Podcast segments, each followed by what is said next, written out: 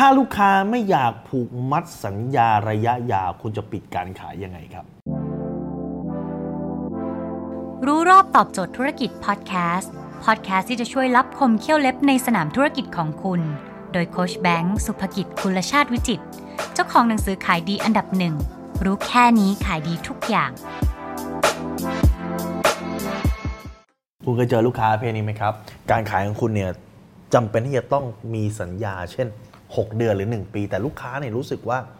เขาไม่อยากจะผูกพันสัญญาระยะยาวขนาดนั้นเนี่ยแล้วคุณจะปิดการขายลูกค้าประเภทนี้ได้ยังไงครับ หลาย ๆ ครั้งเนี่ยคุณจะเป็นประเภทสินค้าประเภท membership ก็ได้นะ เช่นจะเป็นต้องสมัครฟิตเนสในระยะเวลายาว ๆ ครับ ถ้าคุณเจอแบบนี้ครับ คุณต้อง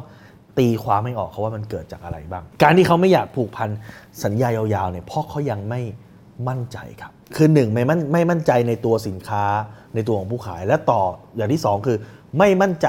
ต่อตัวเองของเขาด้วย ไม่มั่นใจว่าอย่างเช่นฟิตเนสเนี่ยไม่มั่นใจว่าเขาจะสามารถคอมมิตกับตัวเอง ให้มาเข้าฟิตเนสได้ตลอดเวลาขนาดนั้นไหมดังนั้นเนี่ยวิธีการที่คุณจะทำแล้วคุณจะปิดการขายตรงนี้ได้เนี่ยคือการให้มีช่วงทดลองครับ ยกตัวอย่างเช่นสมมติว่าเขาต้องเสีย 1,000 บาททุกเดือน เป็นระยะเวลา 1 ปีก็คือ 12 เดือนถูกไหมฮะหมื่นสองคุณอาจจะบอกว่าไม่เป็นไรผมเข้าใจนะครับสาเหตุที่คุณลูกค้าเนี่ย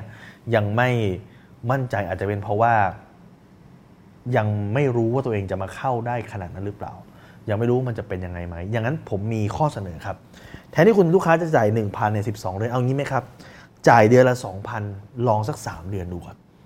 แล้วถ้าเกิดพ้นเดือนที่ 3 แล้วเนี่ยอยากยกเลิกสัญญายกเลิกได้เลย หรือถ้าเกิดอยากจะไปต่อ คุณลูกค้าแค่จ่ายอีก ตอนนี้คือ 6,000 แล้วนะครับ จ่ายอีก 6,000 เป็นหมื่นสองคุณลูกค้าสามารถใช้งานต่อเนื่องได้ 12 เดือนเห็นไหมแบบนี้ win-win ทั้งสองฝ่ายครับ ถ้าคุณลูกค้ารู้สึกว่าโอเค ไม่ค่อยพอใจ ไม่ค่อยออชอบก็สามารถยกเลิกได้ เราก็อาจจะให้เหตุผลทับอีกนะครับว่าทำไม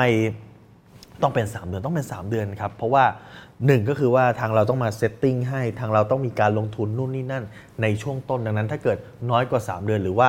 น้อยกว่า 2,000 ต่อเดือนเป็นระยะเวลา3เดือนมันอาจจะไม่คุ้มกับตัวต้นทุนครับอันนี้คุณจะสามารถอธิบายเหตุผลได้ ลูกค้าก็จะ accept เพราะว่ามันเป็นการลดความเสี่ยงของเขาด้วยถ้าเขาอยากได้มันจริง ๆ มันก็จะทำให้เขาซื้อสินค้าเราได้ง่ายขึ้นครับ